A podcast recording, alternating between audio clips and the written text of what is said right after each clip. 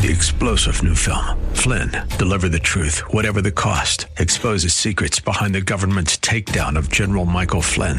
Flynn knew what the intel world had been up to. He ordered the first audit of the use of contractors. This set off alarm bells. He told the truth. He was the most dangerous person for Donald Trump to hire. They had to get rid of Flynn. Flynn, deliver the truth, whatever the cost. Available now. Watch it today. Go to salemnow.com. Salemnow.com.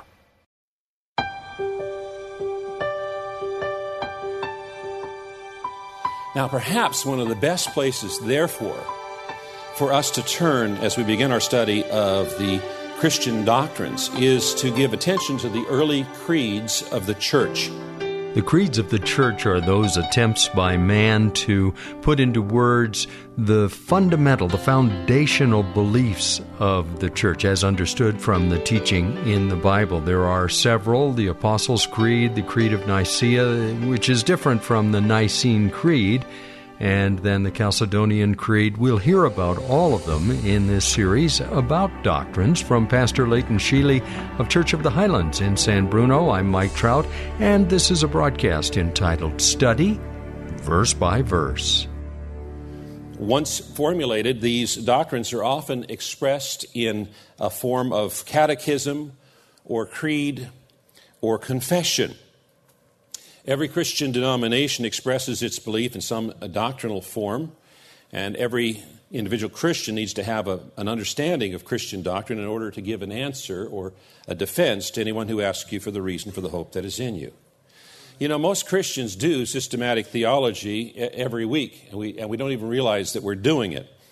For example, if you say the Bible says that everyone who believes in Jesus Christ will be saved, or the Bible says that Jesus Christ is the only way to God, or the Bible says that Jesus Christ is coming again, these are summaries of what the Bible teaches, and as such, they are systematic theological statements. Every time a Christian says something about what the Bible says, they are, in a sense, doing systematic theology. Now, the seriousness of being errant in our doctrine or having a bad systematic theology can be compared to uh, a rocket being aimed off target. Just one degree off target can make a major difference between landing on the moon or going for a very long space ride. Now, at first, one degree may not seem like an awful lot, but accumulates over time. And so it is with false doctrine. It might seem like a small little thing at first, but unless it's corrected, it will go farther and farther off track. It gets compounded with time. I can remember a number of years ago, I had the privilege of flying on one of those dinky little airplanes. And uh, I, got, I was so close I could see what the pilot was doing, and the pilot was just constantly fiddling with this dial and that dial and looking at his maps and things like that. And I asked him what he was doing. He says, I'm making course corrections so we end up where we're supposed to because of the variations and things like that. It's, it's important for us to be always available to make course corrections when we're off course. It's important for us to remain humble and teachable, to reconsider what we think we know in light of Scripture. And when we discover we're in, when we're in error, then we need to be willing to change. I can remember my dad passed away last year in ministry for 60 years, had an immense library, 15,000, I think, volumes in it. He read most of those, well read, knew his Bible. And yet, he was always open for being refined in what he believed. I can remember even just a few years before he passed away, him saying, Son, you know, I always thought this passage was talking about this, but now I'm convinced it's talking about this. You know, he was always searching the scriptures to find truth, even if it meant proving himself wrong. And we need to be humble and willing to seek truth first. You know, every one of us believes that what we believe is right, that it's true, and that it's correct. But humility and wisdom recognizes that humans are fallible, that we are fallible, that we might be in error. And when we talk with others on these secondary matters of the church, and they differ with us, then we need to uh, uh be in an act of humility, in an attitude of humility, and listen to what they say and evaluate our perspectives uh, and see if our perspectives hold up in light of Scripture. That's in the secondary matters of doctrine, not in the core doctrines. In those, we simply must hold to what the Bible uh, says. And if we're struggling with that, then we need to uh, uh, talk with a pastor or an elder of the church. A.W. Tozer wrote, It would be impossible to overemphasize the importance of sound doctrine in the life of a Christian. Right thinking about all spiritual matters is imperative if we would have right living. Sound character does not grow out of unsound teaching. And that's why the church must give constant attention to doctrine. For rogue teaching and heresies are always a threat to the biblical integrity of the people of God. Like the church at Berea, the church must constantly examine its beliefs by Scripture. Have you noticed that in the New Testament there is no letter addressed to the Bereans? Now, there's the letter that's addressed to the Galatians because they had started following a different gospel. And there's a, a, letter that's written to the Corinthians because they, were, they had all kinds of problems. They had divisions in the church and immorality in the church and all kinds of problems. But there's no letter to the Bereans. Now, why is that? Well, perhaps it's because whatever they were being taught, they always tested according to the scripture. It's found in Acts chapter 17. Even when the apostle came, they would listen to what the apostle said, and they would go back to Scripture and see if the, what the apostle taught was in accordance with Scripture. And like the Christians of ancient Berea, our church must continually examine its beliefs by Scripture. Heresies need to be confronted and corrected based on scriptural authority. False teachers need to be revealed and removed from fellowship if they refuse to repent. The church cannot be passive about false teaching, but must protect the purity of the Christian faith and doctrine, being submissive to the Bible. To be negligent in this matter is to be exposed to the many dangers of false doctrine and false teachers. False doctrine leads to instability and confusion. Ephesians 4 says, It was he who gave some to be apostles, some to be prophets, some to be evangelists, and some to be pastors and teachers, to prepare God's people for works of service, so that the body of Christ may be built up until we all reach unity in the faith and in the knowledge of the Son of God, and become mature, attaining to the whole measure of the fullness of Christ. Then we will no longer be infants tossed back and forth by the waves, and blown here and there by every wind of teaching and by the cunning and craftiness of men in their deceitful scheming. We're not solidly unified in the faith, and we're going to be subject to the buffeting and of passing waves and winds of false doctrine. And the, and the buffeting can manifest in quarrels and arguments. 2 Timothy chapter 2 says, Remind them of these things and charge them before God not to quarrel about words, which does no good, but only ruins the hearers.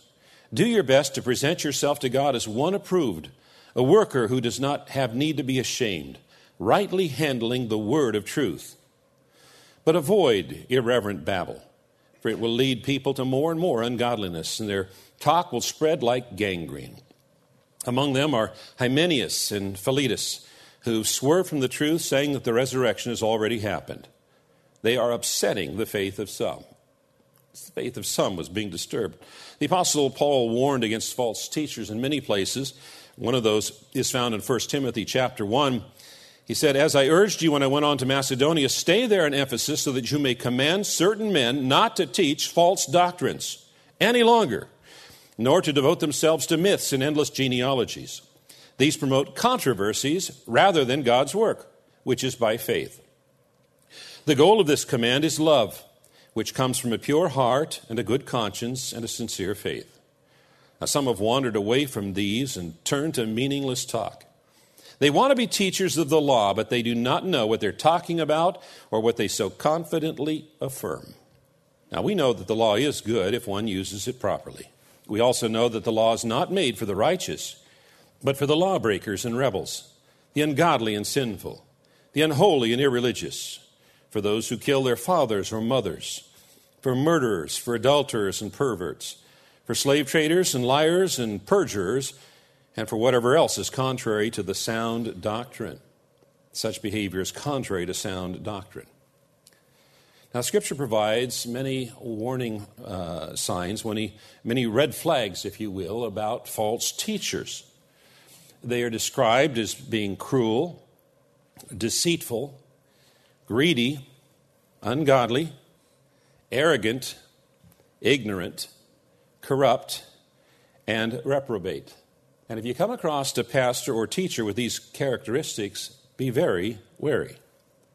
1 Corinthians 6 says, If anyone teaches a d- different doctrine and does not agree with the sound words of our Lord Jesus Christ and the teaching that accords with godliness, he is puffed up with conceit, he's arrogant, he understands nothing, he's ignorant.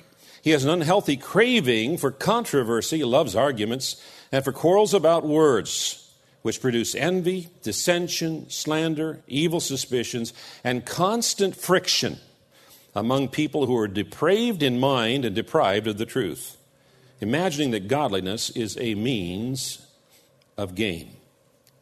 They're in it for the power, prestige, or prosperity. Romans 16 says, I urge you, brothers, to watch out for those who cause divisions and put obstacles in your way that are contrary to the teaching you have learned. Keep away from them. For such people are not serving our Lord Jesus, but their own appetites.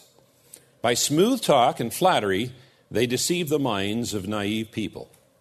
The Bible says, watch out. Watch out.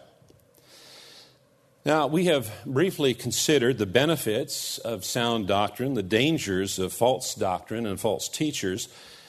What then are the core, essential doctrines of Christian faith?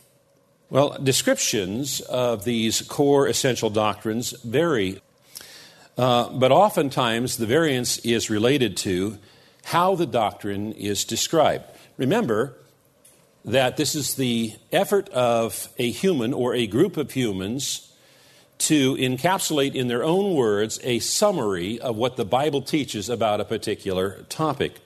And as such, one person will use one set of words and one emphasis, another person will use another set of words and another emphasis. And those different emphases tend to put our church buildings on different corners, don't they? A longtime friend of mine, the late Andraé Crouch, used to say, Mike, you and I have the same foundational Christian beliefs, but we have different amen chords. Hmm, nice way to put it. You're listening to a study of church doctrine with Pastor Leighton Sheely from Church of the Highlands in San Bruno. On the web at highlands.us. This ministry is called Verse by Verse and is on the web at studyversebyverse.com. During the week, Church of the Highlands offers a variety of growth groups which are designed to dig into the Bible for more study and then support one another spiritually. If you'd like more information about the growth groups available at Church of the Highlands, you will find those details on the web at highlands.us or give them a call at 650 873 4095. I hope you can join us tomorrow at the same time as we share part three of this study, verse by verse.